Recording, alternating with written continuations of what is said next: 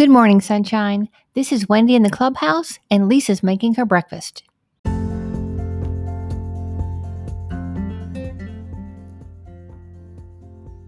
Welcome to the Sunshine 365 podcast, powered by WendyGilhula.com and propelled by Possibility.com with Lisa Fenton. I'm your host, Wendy Gilhula, and I'm so glad you're here. Today is a brand new day, so let's hop to it.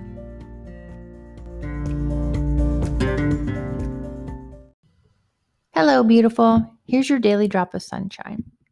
Today, I want to talk about criticism because most of us have to deal with it almost every day.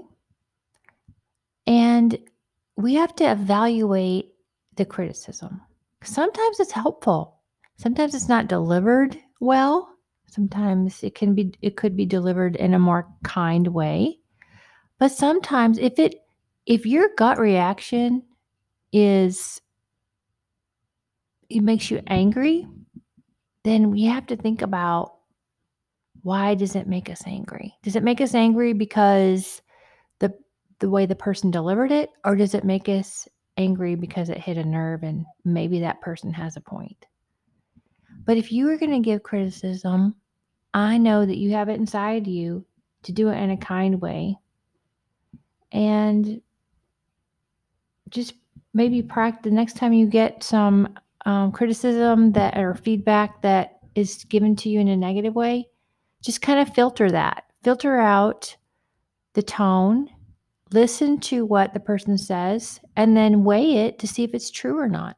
If it's true, then you can decide how to how to deal with it and if it's not true just let it bounce off you don't let it affect you do not let people's tones today or their criticisms affect you unless it's going to make you a better person. Until tomorrow, sunshine.